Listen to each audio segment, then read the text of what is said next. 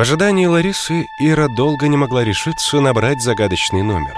Если она действительно попадет в тридцатую квартиру, судя по всему, там не должен работать телефон. А что, если он сработает, и после нескольких гудков кто-то снимет трубку? Но только не скажет ни слова, а будет молчать, вслушиваясь в Ирин страх. Она точно этого не выдержит. Ира пожала плечами, придвинула к себе телефон и семь раз нажала на клавиши. Гудки. Один, второй, третий. Да, она догадалась правильно. Это телефон квартиры номер 30, и телефонного аппарата там нет. Возможно, вообще нет. Четвертый гудок, пятый гудок. Ответа не будет, ведь тридцатая квартира пуста. Шестой гудок. Щелчок. У Иры мгновенно вспотели ладони. «Студия цветов Ла Бланш. Здравствуйте». Прозвучал в трубке женский голос. «Э, «Извините», — пробормотала Ира. «Что-то вы долго не отвечаете». «Ой, ну мы же только минуту назад открылись. Чем могу помочь?» «Наверное, ничем. Извините еще раз. Я думала, это квартира». «Нет, девушка, вы ошиблись». «А это...» Ира продиктовала номер. «Ваш?» «Да, но квартиры здесь нет». Ира повесила трубку, чувствуя себя дура-дурой. Она не заметила, что Лариса уже вошла в комнату и стоит у нее прямо за спиной. «Ирка!» — окликнула ее Лариса. Ира взвизгнула, птичкой взлетая со своего места. «Лариска, боже мой, да что ж вы меня все пугаете?» «Какие мы нервные!» — сказала Лариса, вешая на освободившийся стул сумочку. «Кому это ты тут названиваешь?» Ира прислонилась к шкафу, чувствуя, что вот-вот сползет по нему на пол. «Да так, понимаешь ли, я дома номер один на определителе нашла, не знаю чей. А потом еще на сотовый мне тоже с него звонили. А сказали, что, не тратя времени даром, Лариса достала косметичку и лак для ногтей. В том-то и дело, что ничего не сказали. Молчат и дышат. Ирка — это точно какой-то тайный обожатель. Сходу выдвинула версию Ларисы. «Ну, ты позвонила туда? Ответили это тебе что?» Говорят, какая-то студия цветов. Лариса провела кисточкой по ногтю и полюбовалась результатом. Лак был цвета морской волны, с перламутром. Мало ли что говорят. Я тоже могу сказать, что у нас тут головной офис компании Microsoft. Только Билл Гейтс сейчас вышел. Но это же не значит, что так оно и есть. Хочешь, я попрошу приятеля? Он тебе этот телефончик по своей базе пробьет. Давай циферки-то. Лариса позвонила своему приятелю с мобильного и поставила перед ним задачу. «Скоро перезвонит», — сообщила она Ире и продолжила накрашивать ногти. Ире надо было бы идти в библиотеку, но рядом с невозмутимой Ларисой у нее возникало ощущение относительной безопасности. Ира так и стояла, прислонившись к шкафу, и в легком полугипнозе наблюдала за тем, как ногти Ларисы украшались тонкими слоями перламутра. «А ты на диссер забила, что ли?» — спросил Ларисы. «Ну, дождусь, пока твой друг перезвонит, и пойду работать». «А, упс, а вот и он». Ларискин телефон замигал голубым дисплеем. «Да, солнце мое, я тебя слушаю, очень внимательно». «Так, студия, говоришь?» «ИПшка, то есть индивидуальный предприниматель? Коммерческая фирма?» «А у него нет какой-нибудь совсем старой базы?» — громко прошептала Ира. «Сейчас, подожди секунду. Что?» «Надо проверить по какой-нибудь старой базе, чтобы информация была годов 80-х. Лариса задержала на Ире многозначительный взгляд. Потом снова вернулась к разговору с приятелем. «Слушай, а у тебя есть база на 80-е годы? Я так понимаю, номер этот не новый? Там могло бы быть что-то другое. Проверь, ладно? Жду звоночка. Ну, пока-пока». «Ирка», — сказала она, откладывая сотовый. «Ты чего-то сочиняешь. Зачем тебе знать, на ком висел этот номер в прошлом веке? Просто надо и все. Ларис, не спрашивай меня пока, хорошо?» «А мне интересно», — капризным голосом законючила Лариса. Потом засмеялась и махнула рукой. «Ладно, не говори, если не хочешь. Пока не могу. Случайно ты не собираешься это включить в свою диссертацию?» «Да нет же, о господи, они там без телефонов жили. Ладно, надо в библиотеку. Я зайду ближе к вечеру. Заходи, не пропадай». Библиотека встретила Иру привычными запахами пыли и старой бумаги. Ира чихнула и без особого желания приблизилась к столу, за которым работала. Но работа ей на ум не шла. Навязчивые страхи по-прежнему не давали собраться. Раньше она всегда умела отбросить лишнее и заниматься только тем, чем запланировала. Таким образом, она выучила два иностранных языка и заочно получила второе высшее образование. Но теперь в ее жизнь вошло нечто, что было сильнее ее, нечто такое, что не позволяло забыть о себе ни на минуту. Потрепанная книжка потеряла свою привлекательность, уступив место тающей запредельную угрозу квартире на пятом этаже налево от лифта. И была, что уж говорить, куда дальше от реальности. Пока она не будет точно знать, чем именно запугивает ее эта квартира, о диссертации можно не вспоминать. Ира заперла библиотеку и отправилась немного прогуляться по окрестностям института. Ноги сами привели ее на детскую площадку. Она села на большие качели и закурила. В воздухе перед ней причудливо покручивались сизые колечки дыма, а в мозгу не менее причудливо нанизывались друг на друга воспоминания. Ира знала, что не просто так она получает послания с того света, как будто направляемые в ее сны Ольгой. Послания эти апеллируют к архивам ее памяти, концентрируясь и проигрывая сцены то в одном, то в другом месте. От таких посланий можно свихнуться. «Что тебе надо от меня?» Она мысленно обратилась к тридцатой квартире. «Почему именно сейчас я понадобилась тебе? Почему ты не трогала меня 26 лет? Почему дала о себе забыть?» Оля забыла раньше, чем Ира. Еще очень долго обезглавленный труп пугал Иру по ночам во сне, и тогда она бежала в комнату к родителям и пряталась между ними под одеяло. Начался новый учебный год, и Оля уже легко рассказывала о событиях в подъезде, даже получая удовольствие от напряженного внимания аудитории. Мама сказала, чтобы я передала Ирке, чтобы мы обедать шли. Был урок физкультуры. Физрук разрешил девочкам отдохнуть несколько минут, и Оля воспользовалась этим временем, чтобы в очередной раз посвятить одноклассниц в леденящие кровь подробности. Она преувеличивала на каждом слове.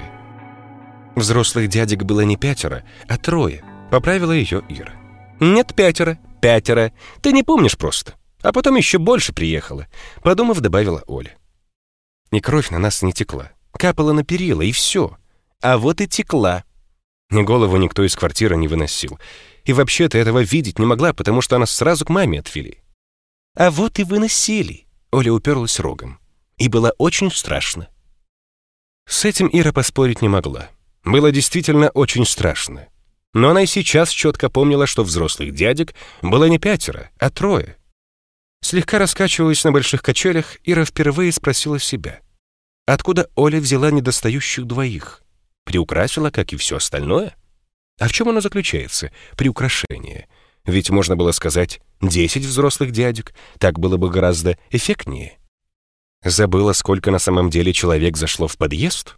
Ничего она не забыла. Кто бы ни были эти двое, она действительно их видела. А вот Ира, Ира могла их не видеть, потому что в отсутствии Ольги она отвернулась от подъезда и смотрела на голубей. Если какие-то двое и вошли в подъезд, это произошло у нее за спиной. И чем же таким они занимались там, в подъезде, что Ольга так перепугалась? Но они совершенно точно напугали ее чем-то, вот почему она спешила войти в подъезд с другими взрослыми. В конце концов, если бы в подъезде все было нормально, Ей не понадобилась бы компания. Она бы просто посмеялась над Ириным страхом, но не стала бы ее торопить, повторяя «мама сказала, чтобы сейчас». Это же Ирина мама. Если Ире хочется тормозить, то она сама и будет с мамой объясняться.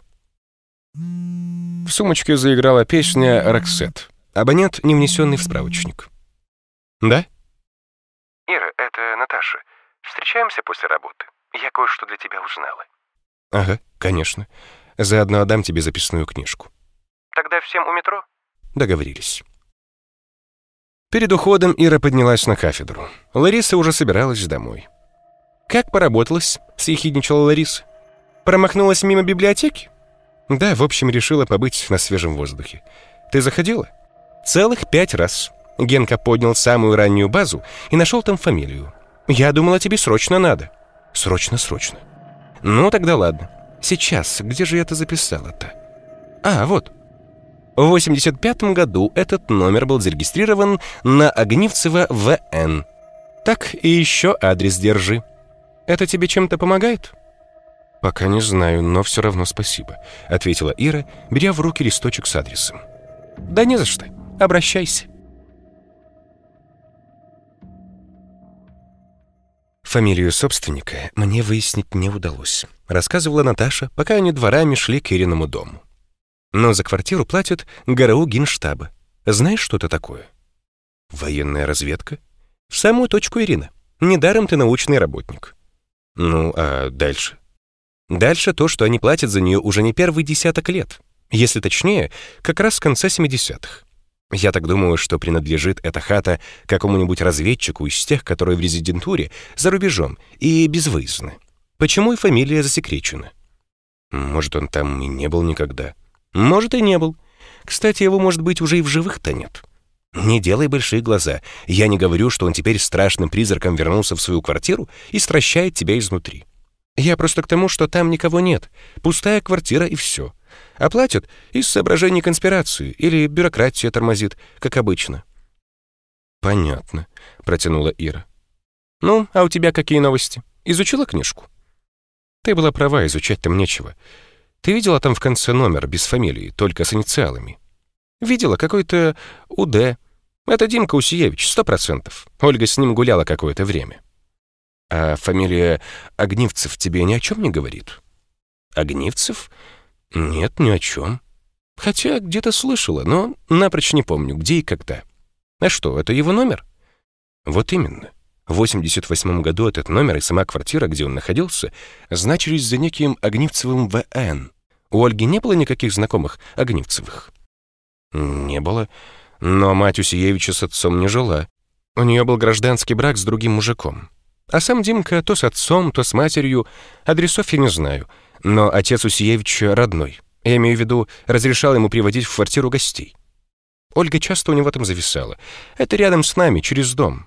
Где он жил с матерью, не знаю, но Ольга и туда ему звонила тоже. Наверное, это его отчим и есть Огнивцев.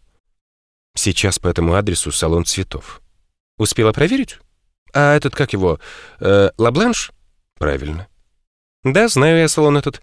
Недавно как раз туда заходила. Такой лохотрон, я тебе скажу. Почему лохотрон? Да потому что букет тебе в палатке не хуже завернуть могут, а цены как будто последние цветы перед концом света. И все это только за то, что можно подождать, сидя в кресле, а две девицы бальзаковского возраста будут три розочки половину рабочего дня комбинировать, чтоб покрасивше было. Я на них наорала и ушла. «А где сама ферма-то находится? В квартире?» «Да, раньше там точно была квартира. Они, наверное, купили сразу две, пробили стену и соединили их аркой. Получилось вполне цивильно. И переоформили телефонную точку на юрлицо. За разговором они оказались прямо перед Ириным подъездом.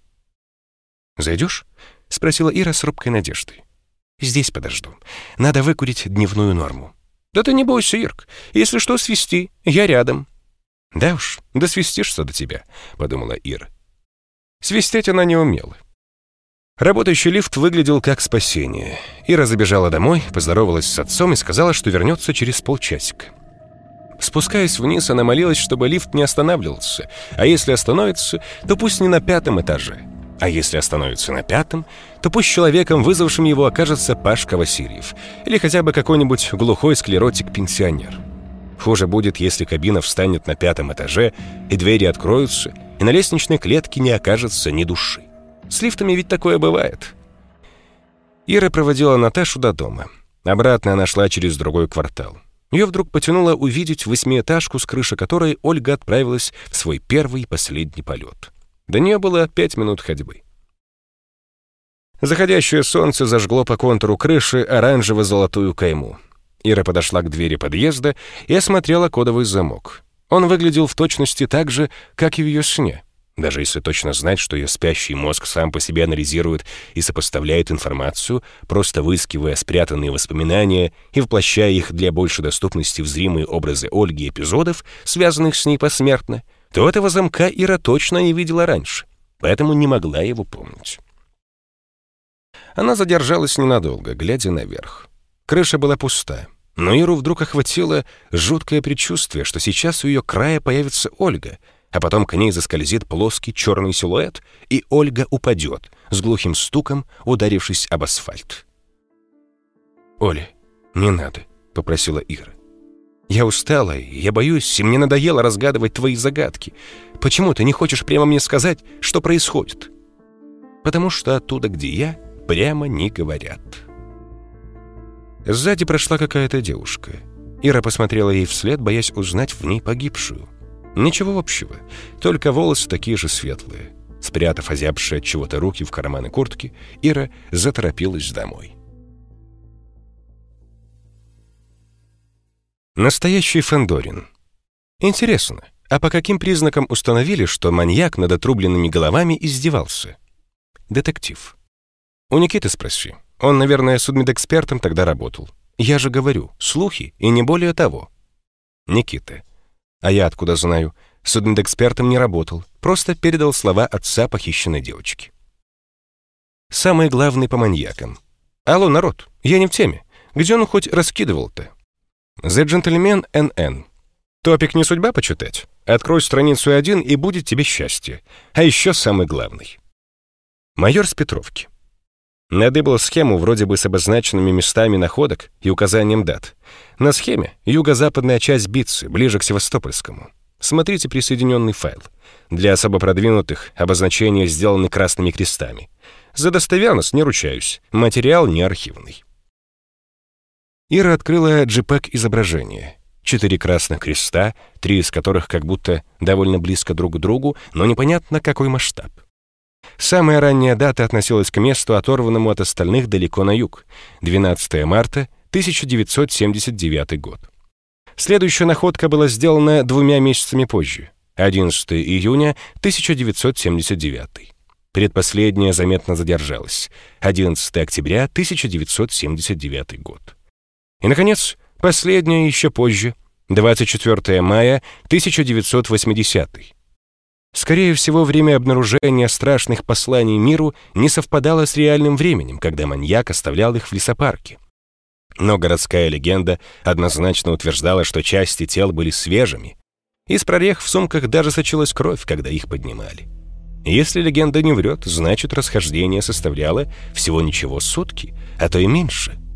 Кровь сворачивается достаточно быстро — Ира точно не знала, насколько быстро, но была уверена, что суток вполне хватило бы, чтобы описание сочащейся из сумма крови не попало в легенду. По какому же графику маньяк совершал убийство? Ей казалось, что датировка заключает в себе какую-то трудноуловимую логику. 24 мая 1980 года. Через шесть дней у маленьких девочек Иры Кутинок и Оли Селянкиной начнутся летние каникулы. Грачева Галина, майор с Петровки. Крестики и даты сами проставили. Майор с Петровки, Галине. Делать мне больше нечего. Грачева Галина. А где документик нарыли? Сама работаю в МВД, поэтому и спрашиваю. Майор с Петровки. Поинтересовался у знающих людей. Догадайтесь трех раз по моему нику, где я служу. Крылов. Если схема достоверна, странно, что там вообще кого-то нашли. Насколько помню местность, в 79 году там был непроходимый и заросший пустырь. Лес начинался гораздо дальше, по пустырю проходил лэп. Желающих там прогуляться было немного, потому что под проводами голова болеть начинает. Админ. Да, там, где стоит самый ранний крест, действительно находились лэпы. А вот другие три креста попадают как раз в прогулочную зону. Сам ходил туда костры жечь с друзьями. Кстати, ландшафт сохранился в том же виде до наших дней. Ему нужно было от них избавиться, но ни в коем случае не прятать, подумала Ира. Он хотел, чтобы трупы были найдены. В первый раз он просчитался и оставил сумку слишком далеко, поэтому три остальных подарка он бросил на часто посещаемой территории. Ему надо было, чтобы их нашли. Интересно, кто-нибудь напишет об этом? Она перешла на следующую страницу. Кларитины. Подлинность схемы подтверждаю. Информация из надежного источника. The Gentleman NN, Никите. А не припомните поточнее, когда вашу знакомую похитили? Никита. Уточняю, это было зимой. The Gentleman NN. Складывается впечатление, что наш маньяк проводил некую тактику запугивания. То есть он сначала своими руками вызвал появление слухов об убийствах, а потом воспользовался этим для того, чтобы не знать отказа при обращении за выкупом. Он, конечно, знал, что слухи останутся слухами и официального подтверждения не получат. Но люди, с которыми он работал, занимали высокие должности, иначе не было смысла вымогать у них деньги, и могли черпать информацию непосредственно из закрытых источников. Хотелось бы услышать что-то об этих четверых убитых, кем они были. Грачева Галина. Джентльмен НН – супер. Дедуктивный метод торжествует. Кроме шуток. Вы совершенно правильно мыслите, если я верно уловила вашу мысль. Четыре жертвы избитцы могли быть совершенно обычными людьми, не занимающими заметного положения в обществе. Маньяк воспользовался ими исключительно как жертвами, на примере которых мог шантажировать более состоятельных граждан. Кстати, исчезновения людей в 70-е и 80-е годы имели место, но властями принципиально замалчивались. Марта Харри. Присоединяюсь к вопросу Иринеллы, оставшемуся без ответа. Маньяка нашли или нет? Грачева Галина майор из Петровки. Это скорее к вам вопрос. Поинтересуйтесь у знающих людей.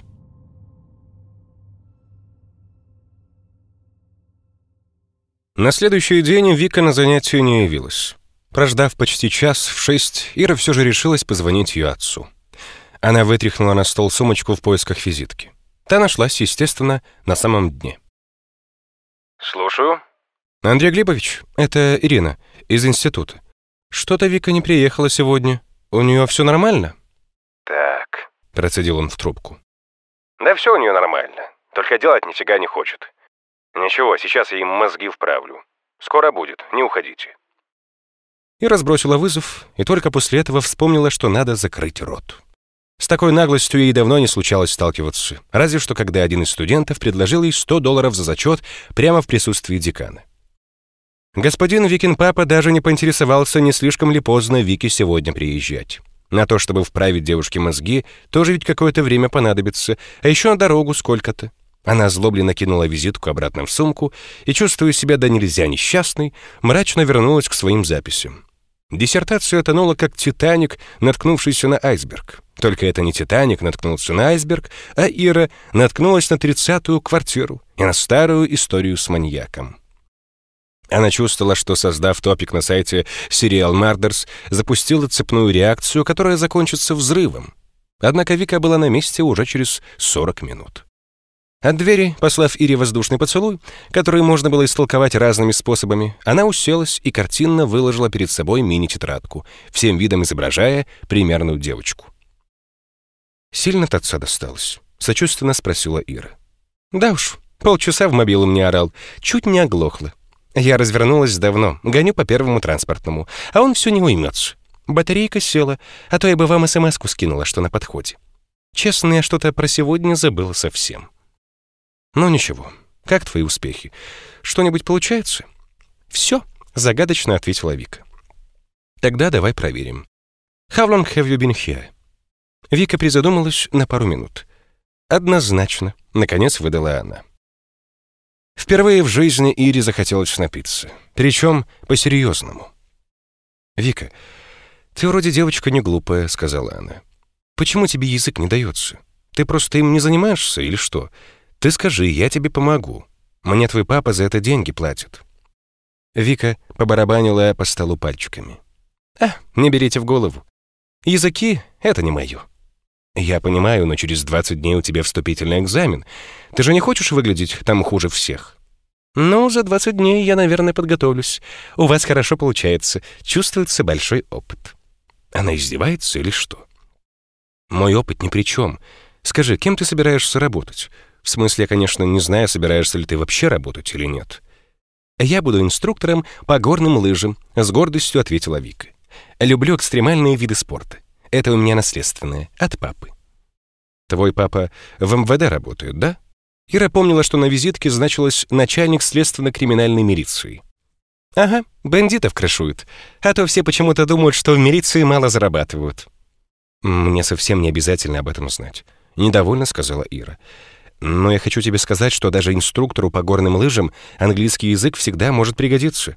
Мало ли, дадут тебе какого-нибудь иностранца тренировать, или вообще в Швейцарию работать поедешь. Я за границей часто бываю. Там все больше по-русски говорят, сообщила Вика. Ну, Ира развела руками. Все больше, но не каждый же. Так что сделай мне, пожалуйста, пару шагов навстречу и постарайся хотя бы по нескольку раз повторять дома все, чем мы занимаемся здесь. Мне бы очень не хотелось объясняться с твоим отцом, почему после всех наших уроков ты не в состоянии связать двух слов. «Я буду умничкой», — пообещала Вика. «Я тоже буду умничкой», — сказала себе Ира. «И в день твоего экзамена я смоюсь в какую-нибудь Швейцарию кататься на горных лыжах, и назад уже не поеду. Хотя нет, мама переживать будет». Давай все сначала. Sequence of tenses. В лифте Ира ехала с какими-то подростками. Один из них с ней поздоровался. Ира не помнила его, но кивнула в ответ. Вид у ребят был зловещий, но они принадлежали этому миру, за что Ира готова была им простить замысловатые татуировки на накачанных спортзалах руках. Ее пугало то, что этому миру не принадлежало, и недавно оно поселилось в 30-й квартире. Может быть, в преддверии того, что ГРУ Генштаба вот-вот прекратит оплачивать ее за ненадобностью, и квартира перейдет в чужие руки – Ребята вышли на четвертом этаже и, судя по голосам, расположились на лестничном пролете, наверное, с пивом.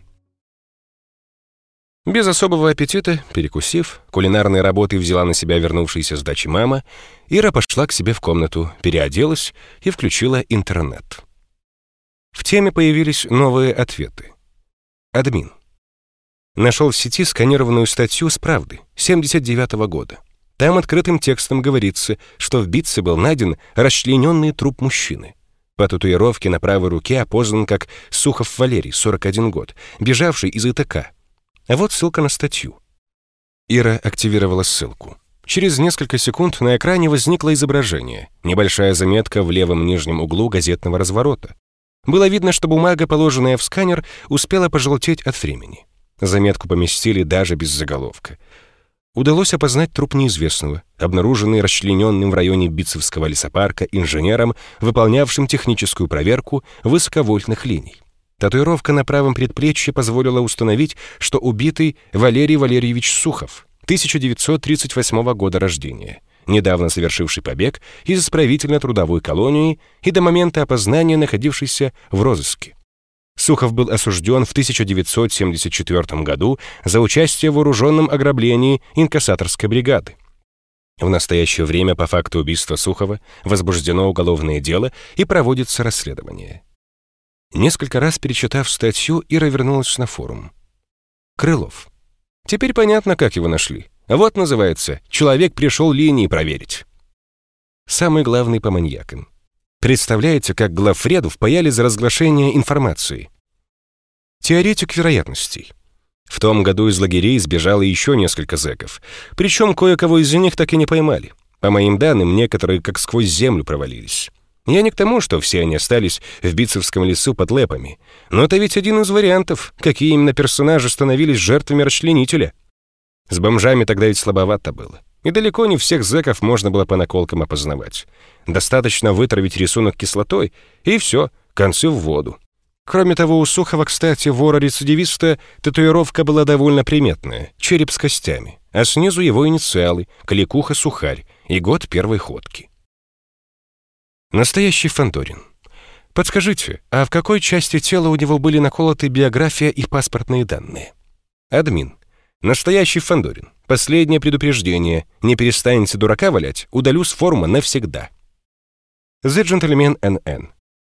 Теоретик вероятностей. А где вы работали, что так подробно осведомлены?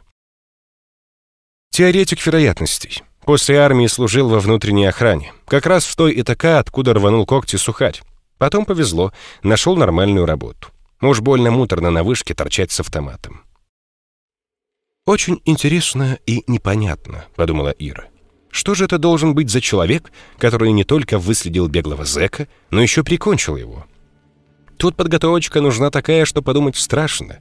Те, кто бежит из лагеря, мало того, что далеко не слабаки, но у них еще интуиция на опасность работает как радар. А если убийца это дело вообще на поток поставил, как этот теоретик вероятностей теоретизирует, получается даже не маньяк, а какая-то сверхъестественная личность отслеживать преступников, находящихся в бегах, заманивать их куда-то и убивать. Каким же образом он их находил? А что, если у зэков была договоренность с этим типом, что он где-то в условленном месте предоставит им укрытие? Только вместо укрытия он предоставлял им совсем другое. Это уже больше похоже на объяснение. Детектив. В.В. Сухов похоронен на Ваганьково. Год рождения 1938. Смерти 1979. Грачева Галина. Какая бесценнейшая информация. Табельный. Детектив, выпей яду. Это другой Сухов. Марта Хари. Нам Сиренеллой кто-нибудь ответит? Грачева Галина. Майор с Петровки что-то спит. «Я бы тоже поспала», — вздохнула Ира, протирая глаза. Она сходила на кухню, заводила себе кофе. Ее клонило в сон, но засыпать она боялась, и она еще не дочитала форум до конца. Перебросившись с парой слов с мамой, она захватила чашку с собой и вернулась к компьютеру. Никита. «Ребята, есть новости. Сегодня я встречался с той своей знакомой, которую похитили. Так вот, у нее была своя тусовка, так называемой «золотой молодежи». У нее отец Москвой заведовал, у кого-то еще русской березкой и так далее. И оказалось, что из этой тусовки было еще как минимум двое похищенных субъектом, угрожавшим расправой наподобие бицевского варианта. В частности, дочка директора ювелирного магазина и племянница сотрудника болгарского дипкорпуса. Сведения о вымогательстве из их круга никуда не выходили, но между собой эти люди были знакомы. Они даже устраивали своеобразный совет олигархов, решали, нельзя ли как-то своими силами на вымогателя выйти. Причем моей знакомой еще повезло — ее накачали снотворным, да и сама еще мелкая была совсем. Одну девчонку похитили по дороге из школы, она этого маньяка видела. На голову он натянул маску типа спецназовской. Она пыталась с ним разговаривать, но ни разу ей не ответил. Она потом из тусовки исчезала постоянно, в психбольнице лечилась, а потом просто осталась там насовсем. «Что-то в этом роде я и предполагала», — кивнула Ира монитору. Очередное сообщение пришло как раз в тот момент, когда Ира собиралась выйти из форума. Майор с Петровки. Я не сплю. Итак, знающие люди сообщают.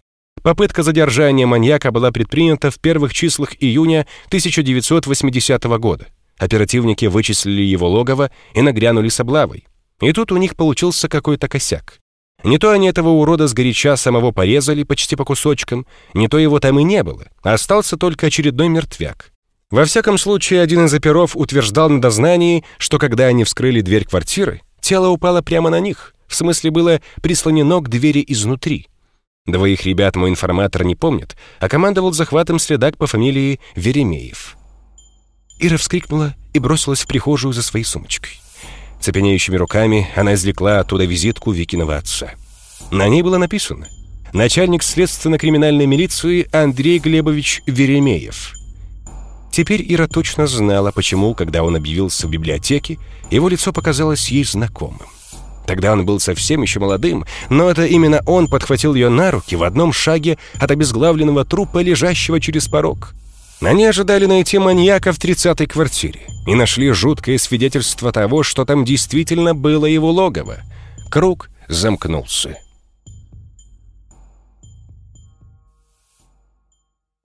В воскресенье утром родители уехали на дачу. Отец взял отпуск на неделю. Они звали Иру с собой, но она отговорилась, дел много. Но о делах она и не думала. Куря сигарету за сигаретой, она думала совсем о другом. О сигналах из запредельного мира. Первый — от квартиры номер 30, второй — от Ольги, которая не может или не хочет понятным языком объяснить ей, что имеет в виду. Сигнал номер один я расшифровала. Там, в 30-й квартире, умирали люди. Умирали страшно, может быть, их расчленяли заживо. С ужасающим треском топор отсекал от тела конечности. Ира попыталась представить себе этот звук. Фантазия мгновенно его синтезировала. Иру передернула. Нет, лучше не надо. Может быть, конечно, маньяк сначала убивал их или травил ударной дозой снотворного. Никто из них не кричал, криков не было. И вообще не было никакого звукового сопровождения. Ефремов, живущий внизу, еще в молодые годы скандалил с соседями по любому поводу. Наверняка и дискотеки ему в соседнем подъезде устраивают в отместку. Но я не о том. Если бы ему хоть на секунду пришло в голову, чем занимается жилец наверху, он бы поднял такой шум.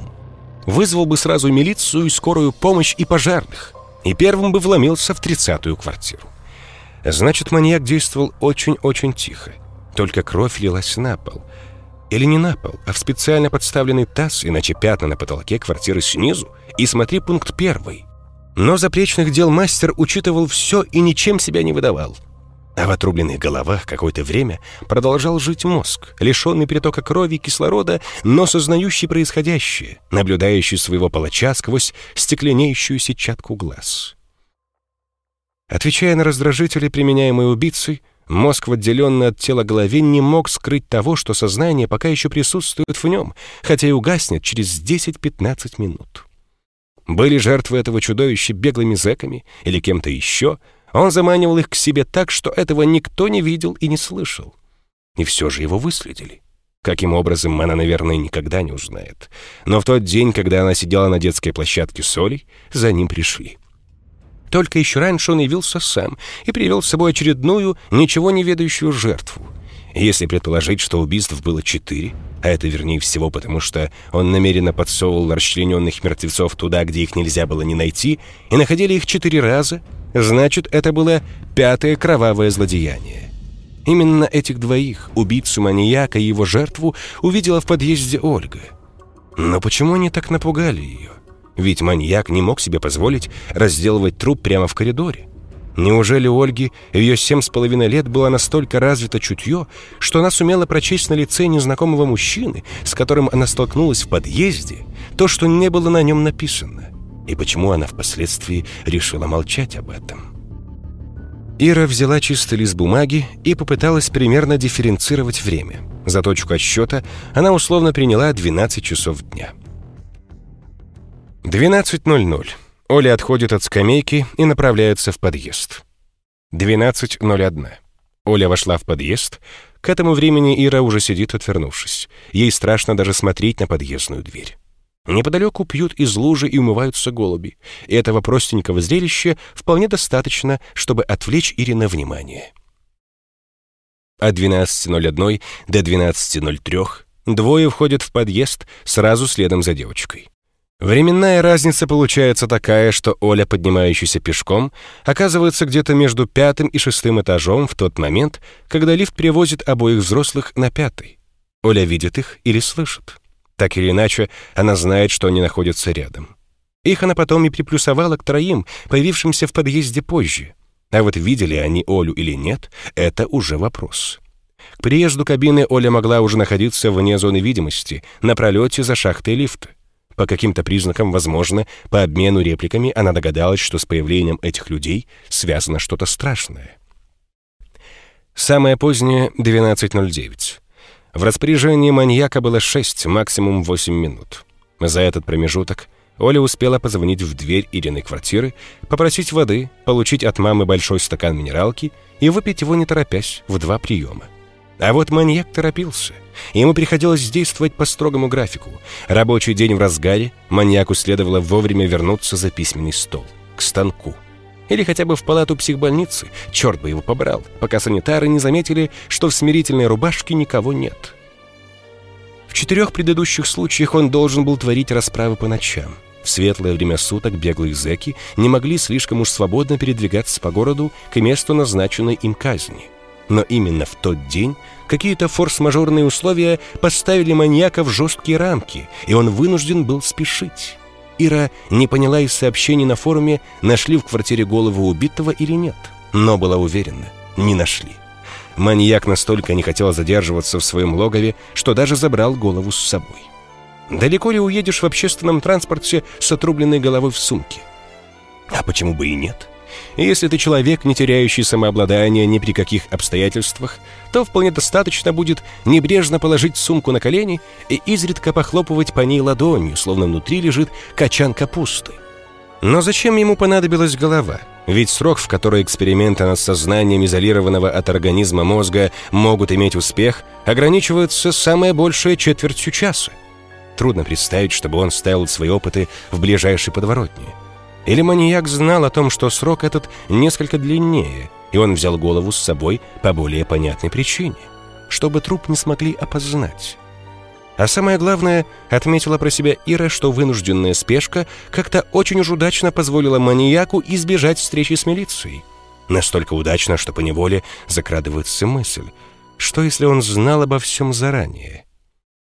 Тем, у кого он вымогал деньги, он с уверенностью заявлял, «Не обращайтесь в милицию, и я об этом узнаю».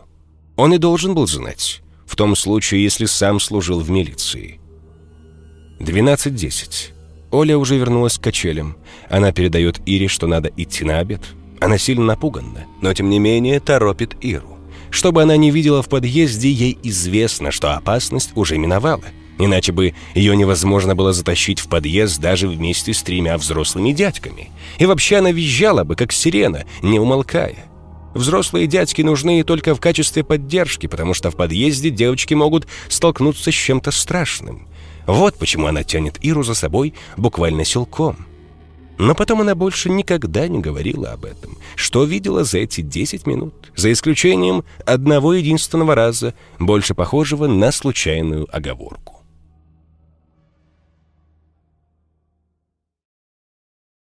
Ложась спать, Ира не стала выключать свет. Ей вовсе не хотелось проснуться в темноте, а проснется она очень скоро, когда ее новый кошмар достигнет наиболее острой фазы. Кошмар не заставил себя ждать. Ира закрыла глаза и почти сразу оказалась на детской площадке. Она сидела на качелях, испуганно наблюдая за тем, как Оля, оглядываясь то через одно, то через другое плечо, идет к подъезду. Ира уже собиралась отвернуться — но вдруг поняла, она должна пойти вместе с Ольгой. Ей обязательно надо увидеть, что там было. Дождавшись, чтобы дверь за Ольгой закрылась, Ира сорвалась со скамейки и тоже побежала к подъезду. Перед тем, как войти, она увидела, как от правого торца здания к подъезду приближаются двое мужчин. В подъезде было прохладно и тихо. Ира замерла и прислушалась. Оля была где-то рядом. Она только-только начала подъем по лестнице. Судя по походке, ей было от чего-то тяжело двигаться. Ира догадалась. Там во дворе Оля прикинулась живой. А в подъезде, не зная о том, что за ней наблюдают, она вновь стала трупом. Холодным, уже начавшим разлагаться трупом, совсем недавно закопанным в могиле на Хованском кладбище. Она поднималась на седьмой этаж в том же самом длинном белом платье, в котором ее положили в гроб. Иру охватил ледяной ужас. Она была одна в этом пустом подъезде с трупом своей подруги. Но у двери уже слышны голоса. Ира взбежала вверх по пролету и затаила дыхание. Сейчас они войдут. А в это время другая Ира, маленькая девочка, только что закончившая первый класс, сидит на качелях, отвернувшись от подъезда и наблюдая за голубями. Ира ждала. Если они пойдут вверх пешком, ее наверняка заметят. «Ты всегда любил совать нос в чужие дела», — доносится до Иры. Шумит опускающийся лифт, заглушая продолжение фразы. «Плохо кончится». «Нервы мне не делай», — второй голос. «Это у тебя точно здесь?» Открываются двери. Мужчина заходит в кабину. «Точно». Ире надо бежать вверх. Она надеется, что не догонит Ольгу и не увидит, как по грязным серым ступенькам волочится подол длинного белого платья. В детстве Ира быстро бегала. Правда, не быстрее лифта. Но в этот раз у нее получилось опередить кабину. И все-таки она увидела Ольгу, столкнувшись с ней возле люка мусоропровода. Ира зажмурилась, но Ольга оказалась совершенно такой, какой и была тогда, семилетней девочкой. Ей просто было страшно идти. Она боялась, что на одном из пролетов она увидит черную лошадь с возвышающейся над ней фигурой обезглавленного всадника. Потому она и шла так медленно. Оля не замечает Иру. Она остановилась, чтобы послушать, о чем разговаривают взрослые. Кстати, хотел спросить, что дальше делать собираешься? Ты за баблом приехал или допрос мне устраивать? Смотри, гражданин следователь. Это ты смотри. Ругательство. Урод моральный. Учти, мы все в органах и все повязаны. Понял? Ты у меня всю оставшуюся жизнь на виду будешь. Звук ключа, входящего в замоченную скважину. Чё замков-то понаставил? Не меня спрашивай, а приятеля своего, если он вернется когда-нибудь. Открывается второй замок. «Быстрее давай, что ли. Сейчас наши сюда подъедут. Успеем». Голоса затихают в прихожей, дверь захлопывается. Мужчины вошли в квартиру. Оля, в которой любопытство пересиливает страх, тихо крадется вниз по пролету. Она не поняла половины того, о чем говорилось, но разговор какой-то очень странный. Ясно только, что оба дядьки работают в органах, то есть в милиции. Но почему они так себя ведут? Ира бесшумно следует за Олей. Девочки напряженно ждут, но в квартире воцаряется тишина. А потом за дверью слышится удар. Что-то тяжелое падает на пол. Оля сжимается. Ей непонятно, что все это может означать, но детская интуиция мгновенно подсказывает — это что-то страшное. Но отсюда с лестничной клетки нельзя сказать, достаточно ли страшное, чтобы кричать и звать взрослых. Ее могут поднять на смех, а скорее всего еще и отругать. Поэтому она, крадучись, покидает свой наблюдательный пункт и быстро поднимается на седьмой этаж. А вот Ира сразу понимает, что это был за удар. Он прозвучал точно так же, как порожденный ее фантазией удар топора, отсекающего человеческую голову.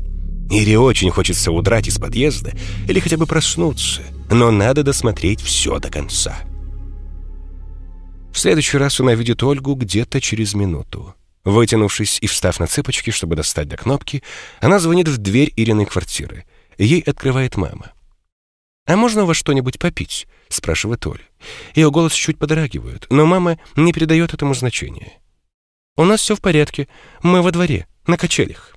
«Конечно, Улечка», — улыбается мама. «Ты зайди на кухню, сейчас я тебе минералки налью, только не холодный». Оля исчезает в квартире, но ненадолго. Вскоре она вновь выходит на лестничную клетку, и Ирина мама говорит. «Скажи Иришке, что обед готов, и сама приходи тоже. На третье очень вкусное печенье». «Спасибо, мы сейчас придем». «Давайте, не задерживайтесь, а то все остынет». «Да, спасибо, мы скоро». Оля идет вниз. Наступает самый ответственный момент. Что же она увидела, когда возвращалась? Шум открывающейся двери застигает Олю в тот момент, когда она уже почти дошла до пятого этажа. Из квартиры номер 30 выходит человек, только один. На Олю нападает столбняк. Все та же интуиция сообщает ей о том, что человек этот не желает быть увиденным, потому что совсем недавно он сделал что-то очень плохое. Оля должна бежать назад, или хотя бы подняться чуть выше, или просто присесть на корточки. Но она парализована страхом и не может сделать ни единого движения. Она остается стоять на ступеньках, в то время как человек запирает квартиру на все замки и идет к лифту. Кабина до сих пор висит на шестом. Ее верхняя часть скрывает девочку, но не полностью. В какой-то момент Оля видит его лицо сквозь зеленую проволоку решетки.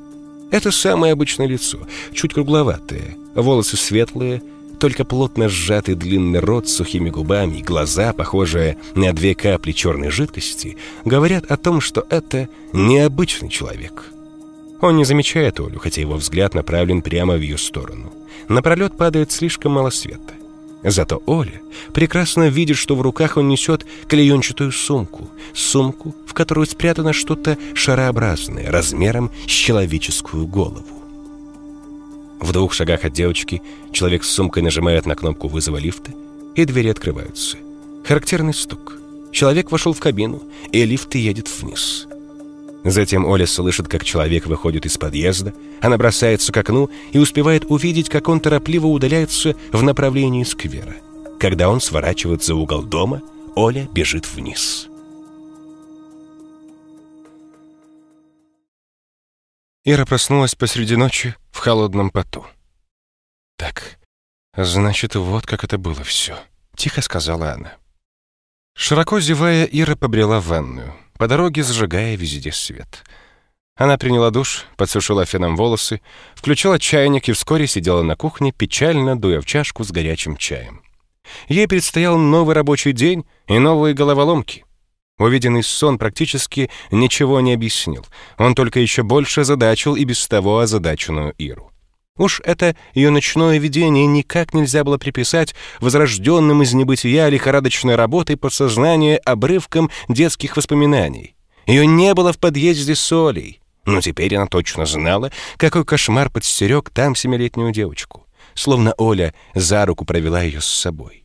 Ира вспомнила теорию о том, что если долго и усиленно думать над тем, как могло произойти то или иное событие, иногда можно во сне получить ответ — Нечто вроде просветления. Она бы замечательно обошлась без этих просветлений. Ладно, допустим, Оля видела в подъезде маньяка-расчленителя и запомнила его лицо. Допустим, ее падение с крыши семь лет после не было самоубийством. И что, это маньяк ее столкнул вниз? О чем же он думал все эти семь лет? Что если к 14 годам Ольга стала чересчур взрослой для того, чтобы обладать таким секретом и при этом оставаться в живых? Да, но если верить сну, Не хочется ему верить, но как-то само собой получается. Тогда в подъезде маньяк не увидел Ольгу. В таком случае для того, чтобы спровоцировать убийцу на решительные действия, Ольге требовалось каким-то образом обнаружить свои неуместные познания. Она сделала это случайно или умышленно. В 8 утра Ира уже шла к метро. Хотя наступило лето, по утрам было еще очень холодно. Но чтобы и не одеться потеплее. В ожидании поезда Ира мельком бросила взгляд на свое отражение в огромном зеркале. Молодая женщина в обычной нормальной жизни, втайне считающая, что внешностью ее природа не обидела, а сейчас бледная, с синяками под глазами, с непроходящей тревогой и следами недосыпания на лице. С тех пор, как Ира начала вести семинары по истории, она ежедневно ловила на себе скользящие, ощупывающие взгляды студентов мужского пола, причем не испытывала от этого никакой радости. Имея в копилке жизненного опыта два — Полтора, потому что школьная первая любовь, можно сказать, не считается. В случае неудачных отношений она считала себя вообще к ним неприспособленной. Обычно она терялась, стараясь не подавать виду, что ее раздражают эти косые взгляды и ехидные замечания, частенько звучавшие у нее за спиной.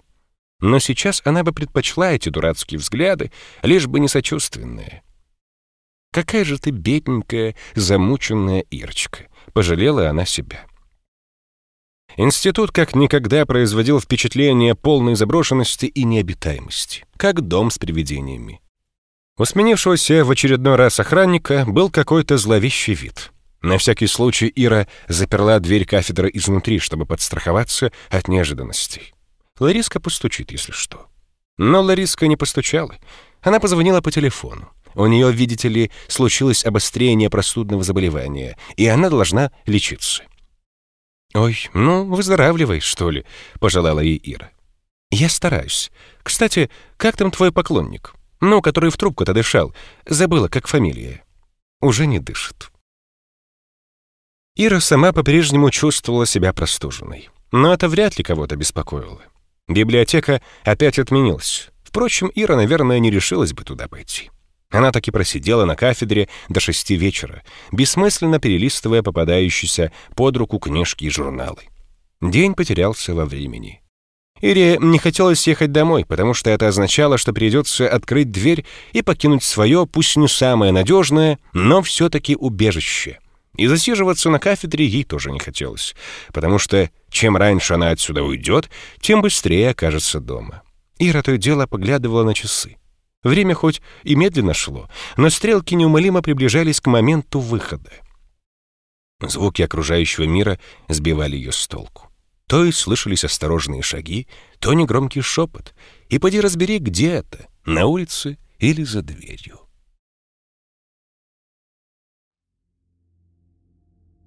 Сайт Serial Murders никак не хотел открываться. Ира уже подумывала, не плюнуть ли ей на это дело, но что там может быть нового шестого раза стартовая страница загрузилась.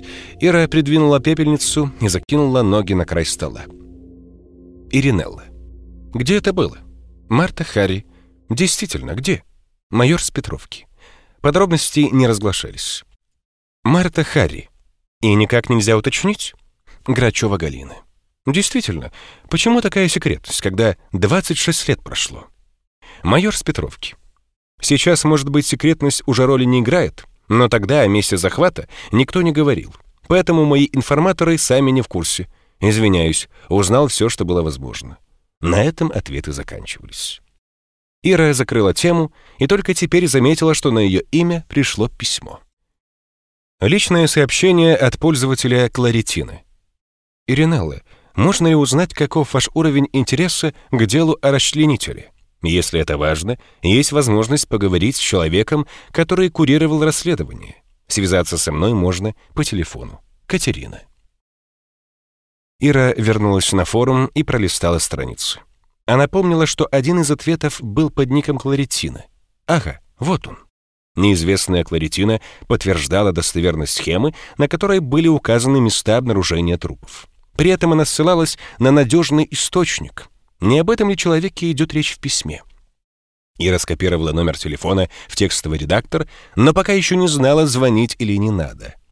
А если это Кларитина и есть маньяк? И теперь он, она назначает Иру на роль очередной жертвы, заманивая ее в ловушку конфеткой в виде достоверной информации. У меня появилась дурацкая привычка преувеличивать несуществующую опасность. Естественно, где же еще маньяку на нее наткнуться, как не на форуме о серийных убийцах? Ира потянулась к своему сотовому, и тут у нее учащенно забилось сердце. Набрав незнакомый номер, можно угодить в лучшем случае в дурацкую ситуацию. Даже если ее звонка ждет не маньяк, а это самая Кларитина, то есть Катерина, как же она будет ей объяснять уровень своего интереса? Сказать что ли, что пишет исследование? А зачем она его пишет? Не рассказывать же в самом деле все подробности своей внезапной шизофрении. Зачем вообще что-то объяснять? Она просто скажет, что уровень интереса у нее достаточно высокий. Если по этому номеру вместо Катерины окажется маньяк, ему без разницы и уточнять он ничего не будет. А если окажется настоящая Катерина, которая пустится в расспросы, ничего, обойдемся в крайнем случае без человека, который курировал расследование. Ответили ей с первого же гудка. «Здравствуйте, это Катерина? Я получила на форуме ваше письмо». «А вы, наверное, Ирина?» По голосу Ира живо представила себе девушку лет 22, в очках, очень умную, студентку юридического института. «Да, я Ирина. Мне бы действительно очень хотелось получить информацию о расследовании. И из первых рук». «Вообще-то человек, о котором я упомянула, мой дедушка. Он сейчас на пенсии, но раньше работал на Петровке. Полковник в отставке. Я могу договориться с ним о вашей встрече, только вам придется к нам подъехать». «Не проблема». «Отличненько. Завтра вечером вас устроит? Часов в восемь». Завтра к Ире должна была приехать Вика, но к восьми она обязательно успеет, если не будет очередных накладок. Если я буду задерживаться, я перезвоню вам, хорошо? Звоните. Дедушка по вечерам ходит гулять. Он встретит вас на остановке. Ладно? Его зовут Евгений Дмитриевич. Живем мы на Балаклавском проспекте. Знаете, как туда добраться? Это совсем рядом с Битцевским лесопарком, вспомнила Ира. Да, конечно, я знаю. Какая остановка мне нужна? Называется «Дом 48». Если поедете на маршрутке, предупредите водителя. Поняла. А каков ваш уровень интереса, Катерина? Хотела спросить Ира. Но на дисплее уже появилась надпись «Вызов совершен».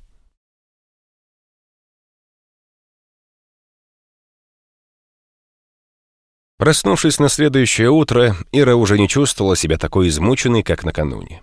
Возможно, дело в том, что ей ничего не приснилось. Никаких новых кошмаров. Не иначе Ольга решила дать ей небольшую передышку, чтобы она хорошенько все обдумала. А потом начнутся новые просветления. Таким прогнозом на будущее Ира испортила себе настроение еще до того, как встала с постели.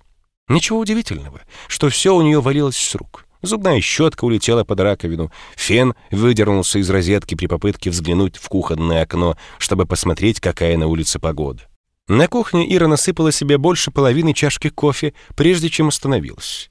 «Растяпа», — сказала она себе. На этот раз она вышла из квартиры уже после девяти и впервые за последние две недели не затаила дыхание, проезжая на лифте пятый этаж. «А может быть, все заканчивается», — подумала она, остановившись во дворе и обернувшись на окна тридцатой квартиры. Двор ответил ей глухим молчанием. «Встречусь сегодня с этим полковником в отставке», — неуверенно продолжала она. «Не узнаю ничего интересного, вернусь домой и, наконец, посмотрю любимый сериал «Расследование убийств не для меня». «Ничего еще не заканчивается», — возразил ей внутренний голос. Ира вздохнула и взяла курс на метро. За день ей удалось почти закончить один из разделов диссертации. Надо будет, конечно, еще несколько раз это перечитать, но получилось как будто бы неплохо. Вика опоздала на 30 минут, зато подарила Ире огромную шоколадку. Ира таких в жизни не видела. Если Вика занималась дома английским, то заметить это было невозможно. Во всяком случае, Ира не замечала. «Вика, Скоро у тебя экзамены», — напомнила она в конце занятия. «Знаю», — кивнула Вика. «Я сдам», — добавила она с гордостью. «Блин», — подумала Ира. «Ладно, давай что ли кофе попьем с твоей шоколадкой. Ты растворимый употребляешь?» «У меня кофеин вместо крови, и я любой употребляю». Ира включила чайник и приготовила чашки. Сама себе насыпай сколько надо. Хорошо? What are we going to do now? Вика комично сдвинула брови. Типа going to попить сам кофе. Она подошла к чайному столику и положила себе две ложки кофе. Из чайника повалил пар. Вика подтянула рукава кофточки, подвинула к себе обе чашки, придерживая одну из них рукой, сняла чайник с подставки и слишком резко его наклонила. Кипяток выплеснулся ей на запястье. Ви -ви «Вика!» — еле выговорила Ира. Она бросилась к сумочке. Где-то там у нее должен быть какой-то крем. Нет ожогов, конечно, но... Ой, как она сейчас закричит! Ира выдернула из сумочки тюбик и повернулась. Вика продолжала стоять с чайником в одной руке, с каким-то детским удивлением рассматривая обожженное место. Она так и не издала ни звука. У нее болевой шок. «Викочка, ты как?» — задала Ира дурацкий вопрос. «Ясно же как». «Да вот как-то так», — ровным голосом ответила Вика. «Наверное, взялась неудобно». «Тебе что, не больно?» — поразилась Ира. «Да нет», — Вика пожала плечами. «Ну, немного жжется, но не сильно». «Да ладно, фигня, рукавом прикрою, видно не будет». Небрежно стряхнув с руки горячие капли, она налила кипяток в чашки. Ира спрятала крем за спину. Из института они вышли вместе. Вика предложила подбросить учительницу до дома, но Ира попросила подвести ее до метро Калужская. К тому времени, как они там оказались, на трассе не осталось ни одной машины, которую бы Вика не подрезала, и ни одного светофора, под который она не проскочила бы на красный свет. Ожог ее, видимо, уже не беспокоил. Ира слабым голосом распрощалась с милой и по-своему очень приятной девушкой. Не мечтая о рюмке волокордина, отправилась искать остановку маршрутного такси. Когда она усаживалась в потрепанную газель, у нее все еще дрожали ноги. Отставного полковника она заметила сразу. Он ждал на противоположной стороне дороги. Высокий седой человек, лет 60, в спортивном костюме. «Евгений Дмитриевич, здравствуйте, я Ирина». «Добрый вечер», — он посмотрел на часы. «Минута в минуту». Повезло, водитель пробку дворами объехал. «Ну что, может быть, пройдемся?» В моем возрасте прогуляться вечером и то уже поддержание формы. Катя сказала, что вы хотите узнать о расследовании по делу расчленителя из Битсы. А что вас конкретно интересует? У него был очень проницательный взгляд. Наверное, как и полагается бывшему офицеру милиции. Ира решила ничего не сочинять. Я сама толком не знаю, что меня интересует. Это дело очень личное, но поверьте, оно очень меня беспокоит. Скажите, а действительно находили части тел? Находили, кивнул полковник. Иначе бы о чем нам с вами разговаривать? И расследование на самом деле велось.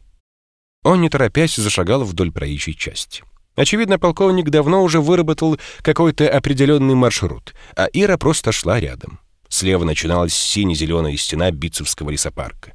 Глядя на нее, Ира невольно поежилась. «Это было не здесь», — произнес полковник. «Дальше, вот туда». Он указал рукой в сторону Севастопольского проспекта. «Там огромное пустое поле и высоковольтные линии, безлюдное место». «Понимаете?» — сказала Ира. «Недавно я выяснила, что этот маньяк... Но, в общем, что он убивал в том доме, где я живу, только в квартире этажом ниже». «Так, и теперь вы боитесь, что он вернется?» Вас мучают кошмары по ночам? В общем, да. Ну что же, думаю, вам надо выбросить эти страхи из головы. Слишком много времени прошло. Зачем бы ему возвращаться? То есть вы считаете, что он может быть еще жив? Кто знает. Ладно, давайте уж попробую все по порядку. После того, как нашли первый труп, дело как-то очень быстро передали на Петровку хотя заниматься этим должно было местное отделение милиции. Но убитый был опознан как сухарь, опасный вор-рецидивист, и решили, что это все-таки больше по нашей части. Расследование поручили старшему следователю, который за несколько лет до этого как раз и задержал сухаря. Поначалу высказывалось мнение, что вора убрал кто-то из подельников, оставшихся на свободе. Но через некоторое время стало ясно, что убийство Сухаря, скорее всего, никак не связано с его криминальным прошлым. Потом появился следующий труп. «Извините, а это правда, что на головах трупов были найдены следы, следы поставленных опытов?» В интернете прочитали? Да, это правда. Я уж не буду вам в деталях перечислять, как все это выглядело. Но выглядело именно так. Патологоанатом сказал нам, что убийца подручными средствами, не имея лабораторного оборудования, пытался воздействовать на мозг отсеченной головы таким образом, словно предполагал обязательное наличие в нем остаточной жизнедеятельности. Мы пришли к выводу, что с точки зрения убийцы, чисто субъективно, естественно, это было изощренной пыткой. Другими словами, убийца был психически ненормален? Мы сами так думали – Однако чуть позже начали всплывать задним числом некоторые подробности. Высшее начальство неофициально поставило меня в известность о фактах похищения маленьких детей с целью получения денежного выкупа. При этом вымогатель давал понять, что в случае отказа или если происходящим станет известно правоохранительным органам, с похищенными детишками произойдет то же самое, что и с теми покойниками в Битцевском лесу а как наиболее устрашающей подробностью он оперировал именно теми опытами, которые якобы ставил на отрубленных головах. Мне назвали цифру. Всего похищений было порядка 11 или 12. Значит, о похищениях вам было известно? Полковник покачал головой. Тут все не так просто. Никаких заявлений у нас не было, и ни следователю, ни даже мне не позволили поговорить с лицами, выплатившими выкуп. Мне удалось лишь узнать, что, получив детей назад целыми и относительно здоровыми, эти люди приняли все меры, чтобы обезопасить себя и своих близких в дальнейшем. Детей отправили за границу, в страны соцлагеря, естественно. Кое-кто даже умудрился нанять в себе охрану. Казалось бы, месть со стороны маньяка им больше не грозила, но общаться с милицией они отказывались на отрез. А это и понятно. Суммы выкупов были такими, что наверняка плательщиками заинтересовался бы ОБХС — вот поэтому вымогатель имел возможность без помех продолжать свою деятельность. Но поскольку жертвами вымогательства оказались, так сказать, влиятельные личности, уголовный розыск попал под некоторое давление с их стороны. По своим каналам через проверенных людей, в том числе и состава руководства уголовного розыска, они настоятельно требовали возмездия для похитителя. Руководство, в свою очередь, давило на меня и на следователя, а нам оставалось только брать под козырек. Вот когда я впервые услышал о совете директоров, подпольном сообществе, в которое входили люди, занимавшие высокие и хорошо оплачиваемые должности. У них были прочные завязки в самых различных госструктурах, в том числе и в МВД. Единственная ценная информация, которую нам передали, заключалась именно в том, что похититель четко предупреждал, в случае вашего обращения в милицию я об этом обязательно узнаю. И мы серьезно задались вопросом — а что, если преступник и сам работает в милиции? Дальнейшие события показали, что это, скорее всего, именно так и было. К концу мая, в течение двух суток после обнаружения четвертого трупа, следственная группа нашла то место, где предположительно действовал убийца и откуда он вывозил трупы в Битцевский лес. Полной уверенности не было, но имелись данные о том, что в подъезде одного из домов были обнаружены следы крови на лестнице, начинавшиеся от двери запертой квартиры, в которой никто не жил. Мы навели справки, и оказалось, что квартира эта ведомственная принадлежит генштабу. На ее вскрытие требовалось специальное согласование, но военные все осложнили, и прокуратура вынуждена была временно отказать нам в выдаче ордера. И вот тут старший следователь сделал серьезную промашку — не ставя меня в известность, он вместе с парой оперативников отправился туда. Понятия не имею, на что они рассчитывали, ведь ясно было, что маньяк там не живет, а просто пользуется квартирой от случая к случаю. Наверное, хотели втихаря там все проверить или засаду устроить. Но не получилось. Они потом в один голос утверждали, что труп упал чуть ли не им на руки, поскольку был прислонен к двери изнутри. Они не сразу разобрались, что это такое вообще на них свалилось. Всех троих заляпало кровью, и дальше они повели себя профессионально неграмотно. Ворвались в квартиру, наследили, оставили повсюду собственные отпечатки пальцев. Даже если там и были какие-то ценные улики, после панического метания по всем комнатам троих здоровых мужиков найти что-либо стало уже невозможно. «Вот-вот», — спохватилась Сира. «Если там ничего не было, даже самого убийцы. Как же труп оказался прислонен к двери изнутри? Его приклеили изолентой. Закрепили через пояс, через грудь и по запястьям. Держался на соплях, но убийца смог закрыть за собой дверь, не уронив покойника. Ничего себе. Ну так вот, опера обшаривали квартиру, а следователи вместо того, чтобы их проконтролировать, командовал с лестницы. За этим их и застала прибывшая по анонимному звонку, сделанному из телефона автомата, группа быстрого реагирования. Неизвестный сообщил, что какие-то люди взломали квартиру и выносят из нее труп.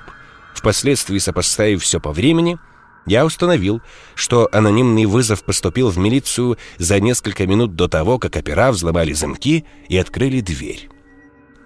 Всех троих временно отстранили от работы, а я получил строгий выговор и распоряжение в кратчайшие сроки разобраться в этом инциденте. Но разбирался я не совсем сам, потому что служебное расследование, по сути, велось отделом собственной безопасности уголовного розыска — Положение следственной группы ухудшало еще и то обстоятельство, что они, возможно, нарушили запрет прокурора по прямой указке Совета директоров, о существовании которого отдел собственной безопасности прекрасно знал. Хотя и старший следователь и оба опера пытались уверять, что ни с каким советом они не связаны, а в квартиру вломились только для того, чтобы как можно быстрее найти убийцу и таким образом предотвратить очередные убийства. Я присутствовал при их, скажем так, беседах с офицерами из собственной безопасности и более-менее разобрался в мотивах. Опера — ребята молодые, горячие, уверенные в том, что честно выполняли свой долг. Что касается следователя, ему, по-моему, просто очень сильно хотелось получить повышение, потому как после поимки сухаря в плане карьеры он ничем особенным не блистал. Служебное расследование велось в закрытом режиме. Но в поисках убийцы был задействован еще один оперуполномоченный, который очень активно вступился за своих товарищей. Он накатал в отдел безопасности длинную докладную, в которой подробно расписал весь ход расследования, все заслуги сыщиков, которые ночами не спали, работая над делом, и заодно добавил, что отстранять их от работы нельзя ни в коем случае. Потому что убийца не схвачен, а если материалы передать в другие руки, то все еще больше задержится. Короче, со своим выступлением он попал под раздачу вместе со всеми остальными. По результатам служебного расследования одного из оперов вообще уволили из милиции. Второму объявили взыскание и понизили в звании. Автора докладной записки перевели в участковое. А вот гражданина старшего следователя прикрыл кто-то сверху. Следственную группу сформировали заново, и он по-прежнему ее возглавлял, но поиски так больше и не продвинулись ни на шаг. Экспертиза установила личности троих убитых. Это были, собственно, сам Сухарь и еще двое зэков, совершивших побег из тюрьмы и на перекладных добравшихся до Москвы. Второй по счету и пятый, найденный уже в квартире, так и остались неопознанными. Но это, скорее всего, тоже были преступники, или находившиеся в розыске, или сбежавшие из заключения. У второго имелись татуировки, указывающие на принадлежность к преступному миру. А на пятом трупе обнаружили следы вытравливания кожного покрова кислотой на груди и на предплечьях, то есть там, где обычно находятся наколки. Отпечатки пальцев второго нашлись в базе данных, но без имени их просто сняли с места преступления. Обоих пытались подогнать под описание преступников, объявленных в розыск. Но ничего конкретного из этого не получилось. Где-то что-то сходится, где-то не очень. Считалось, что пятым был воровской авторитет Генансвали, который как раз к этому моменту исчез из поля зрения наших осведомителей в криминальной среде. У него были татуировки на обоих предплечьях и на груди. По заключению экспертов, смерть этого пятого наступила буквально за полчаса, а то и меньше до того, как квартиру взломали оперативники. Это, кстати, дало дополнительный повод настучать им по шапке. Выходит же, что они упустили убийцу, да еще несшего с собой отрубленную голову, которую так нигде не нашли. Старый полковник замолчал, видимо, ожидая вопросов. «А почему вы говорите, что в дальнейшем подтвердилась версия о работе убийцы в органах?» «Ну, она не то чтобы подтвердилась. Один из следователей, оказавших содействие по этому делу и, соответственно, имевший возможность узнавать о заявлениях в милицию по поводу похищений, да и располагавший информацией о планах группы, за день до несанкционированного вторжения ушел в отпуск. Из отпуска он так и не вернулся. О ходе расследования он был осведомлен наилучшим образом. Но поскольку решение о взломе квартиры без ордера зрело несколько дней, пока прокуратура тянула с ответом, он заранее был в курсе места и времени этой операции. Тем более один из оперов признался, что поставил его в известность в личном разговоре. Но признался он об этом только после того, как с отпускником не смогли связаться, и вообще стало ясно, что он исчез. Он вполне мог сыграть с товарищами такую шутку и вовремя испариться. «Но зачем же ему так рисковать?» — вырвалось у Иры. «Хороший вопрос», — одобрительно кивнул полковник. «Я сам над этим долго думал, но риск этот был для него вполне оправданным, учитывая его дальнейшие планы. У меня был хороший друг в КГБ, и он рассказал мне о том, что пока велось служебное расследование, белорусскими пограничниками в районе Бреста был зафиксирован незаконный переход границы Советского Союза. Пересечь его не удалось, но это был явный побег, причем совершенный человеком, который знал, где и как пробраться через охраняемую зону. Этот следователь в армии служил в пограничных войсках, причем на заставе именно в том районе. Понимая, что если квартиру вскроют, дальше могут выйти уже на него самого, он подставил коллег, причем, несомненно, сам же и позвонил в милицию. Тот же друг с Лубянки намекнул мне, что взломанная операми квартира была предназначена для проживания одного из нелегалов, которые работают за рубежом и лишь изредка ненадолго появляются на родине. Там вполне мог иметься хорошо замаскированный тайник. Офицеры разведки знают, как делаются такие вещи, в этом смысле обычная милиция от них здорово отстает. Если убийца хранил деньги, полученные в качестве выкупов, в этом тайнике перед побегом ему просто необходимо было забрать их оттуда. Мы, конечно, обыскали квартиру, но очень скоро там появились представители ГРУ с серьезными документами и потребовали, чтобы мы оттуда убирались. Правда, нам разрешили вывести мебель. Диван, кресло и несколько стульев. Больше ничего не было для экспертизы. А сами врезали в дверь три новых замка.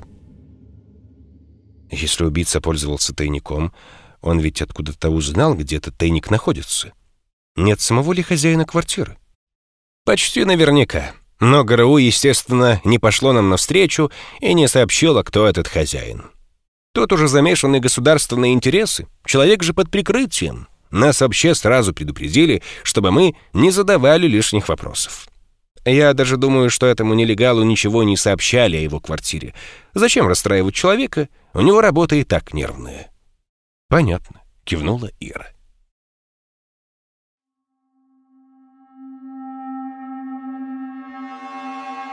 Поблагодарив Евгения Дмитриевича за помощь, Ира вместо того, чтобы ехать домой, каким-то образом оказалась на Севастопольском проспекте, где-то в полукилометре от огромного заросшего поля, на котором четкой линией, уходящей с горизонт на юго-востоке, возвышались башни электропередач. Ближайший жилой квартал находился в другой стороне, минутах в десяти ходьбы. Пока она стояла, думая, что делать дальше, ей позвонила на мобильный внучка полковника – «Ну как, поговорили с дедушкой?» «Да, Катя. Огромное вам спасибо». «Не за что. Надеюсь, вам это пригодится». «Да, очень полезный разговор». «Я рада. Дедушке тоже полезно с людьми общаться. Он немного затворник, так что я тоже довольна. Ну, всего доброго. Счастливо». Ира убрала мобильник в сумочку и еще раз прикинула расстояние до башен. «Вот уж куда мне меньше всего надо, так это туда», — подумала она, выжидая, пока можно будет пересечь дорогу. Светофора и пешеходного перехода поблизости видно не было. Оказавшись, в конце концов, на другой стороне, она осторожно спустилась по откосу вниз, на пустырь. До самого поля еще предстояло топать пешком. Ира заколола волосы, чтобы не мешались, и двинулась вперед. Она осторожно ступала по изрытой следами зачем-то приезжавших сюда машин почве, стараясь не попадать каблуками в небольшие ямки. Она не очень четко представляла себе, для чего ей нужно оказаться под лепами. Уж точно не для того, чтобы найти там расчлененный труп в хозяйственной сумке. Но что-то влекло ее туда, какое-то нездоровое любопытство. Ей хотелось представить себе, как все это происходило, а для этого нужна определенная атмосфера — в конце концов, чем она рискует, кроме встречи с компанией пьяной молодежи? Каким путем добирался сюда маньяк? Наверняка он приезжал на машине, не в руках же он тащил свой жуткий груз. Он оставлял машину где-то здесь. Скорее всего, глубокой ночью доставал сумку из багажника и в точности также шел в восточном направлении к вышкам. Идти ему было тяжело. Все-таки он нес человеческое тело, хотя и полностью обескровленное. Но он был хорошо тренирован, и как бывший пограничник больше привык к пересеченной местности, чем Мира, идущий налегке, так что время в пути получится примерно одно и то же. Вряд ли он боялся быть замеченным. В 80-м году количество сотрудников милиции на улицах не составляло и одной тысячной от нынешнего, а рядовые граждане вообще его не беспокоили. Если бы какому-нибудь неудачнику вздумалось попытаться отобрать у него сумку, летальный исход был гарантирован. Никто не мог помешать убийце, идущему совершить кошмарный ночной похоронный обряд. Ира добралась до первой вышки через полчаса. Трава здесь доходила ей до коленей, но вокруг основания вышки она была вытоптана, смешавшись грязно-коричневой землей. Дул пронизывающий ветер. Зажигалка погасла несколько раз подряд, прежде чем Ире удалось прикурить. Затягиваясь сигаретой, она огляделась вокруг. Самое подходящее место для того, чтобы стать предпредпоследним пунктом посмертного путешествия изуродованной, расчлененной жертвы. Остается только поездка в следственную экспертизу. Но для этого надо еще, чтобы сумку с частями твоего тела кто-то нашел. Ну и последний пункт. Скромная могила на кладбище, где-нибудь в самом отдалении. Здесь надо было очень долго ждать, пока тебя найдут. Поэтому в следующий раз убийце пришлось пройти уже гораздо дальше, вот туда, где начинается лес. Ира прикрыла глаза и сосредоточилась, пытаясь нарисовать в своем воображении сцену ночных похорон. Вот убийца идет через поле. Может быть, он даже насвистывает какой-нибудь веселенький мотивчик, если у него хватает дыхания. Или бы точно не хватило. Темно, однако убийцу темнота ничем не мешает. Ему точно известно, куда надо попасть. Если кто-то и видит, как он минует вышки, это может быть только дух первой жертвы, навсегда оставшийся здесь. Но он просто молча наблюдает за своим палачом. Если бы тот пригляделся, мог бы заметить в том месте, где была брошена первая сумка, застывшую полупрозрачную фигуру. Однако палач не считает нужным приглядываться. Он знает, что в общепринятом смысле этого понятия он здесь один. Ира отмотала кадры назад. Вот машина убийцы останавливается на обочине дороги, он выходит из нее и открывает багажник. Словно наяву Ира почувствовала вырвавшийся из-под капота сладковатый запах разложения мертвого тела. Нет, не то. Еще дальше. Подъезд ее дома. Ночь. На седьмом этаже маленькая Ира спит. Ей снится близкое лето и поездка с родителями на море. Она уже была на море в прошлом году. Они прилетят туда на самолете и будут жить в доме отдыха. У папы уже есть путевка. Он сам говорил.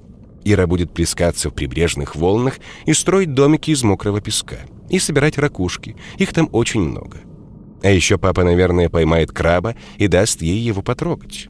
Краб страшный, он угрюмо ворочает клешнями. Ему не нравится то, что его зажали в пальцах и не дают идти своей дорогой.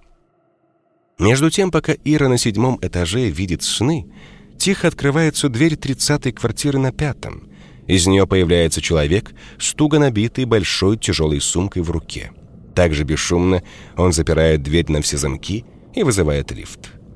Из сумки сочится кровь, но человек этого не замечает. По какой-то причине он очень неосторожен этой ночью, и через двое суток это сильно повредит ему.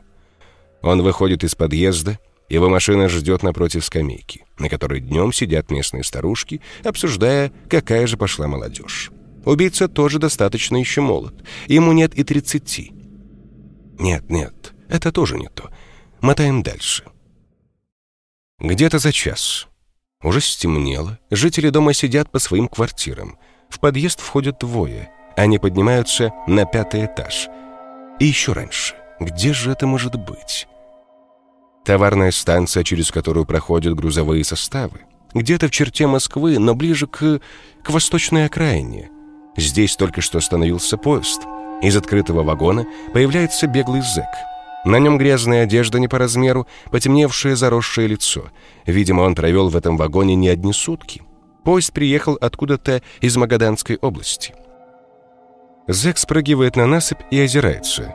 Он не видит, что за ним наблюдают. Человек в коричневой потертой кожаной куртке застыл с пистолетом в руке позади вагона.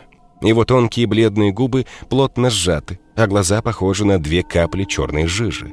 Большой палец плавно опускает флажок предохранителя. Зак делает несколько шагов, но слышит за спиной оклик. «А ну стоять! Не двигаться! Руки в гору! Упал мордой вниз!» Ноги Зека врастают в землю, но не торопится выполнить недвусмысленный приказ. Только что у него отняли надежду на свободную жизнь, на то, что его побег все-таки завершился успехом. Ему больше нечего терять. Вместо того, чтобы лечь на землю, он оборачивается.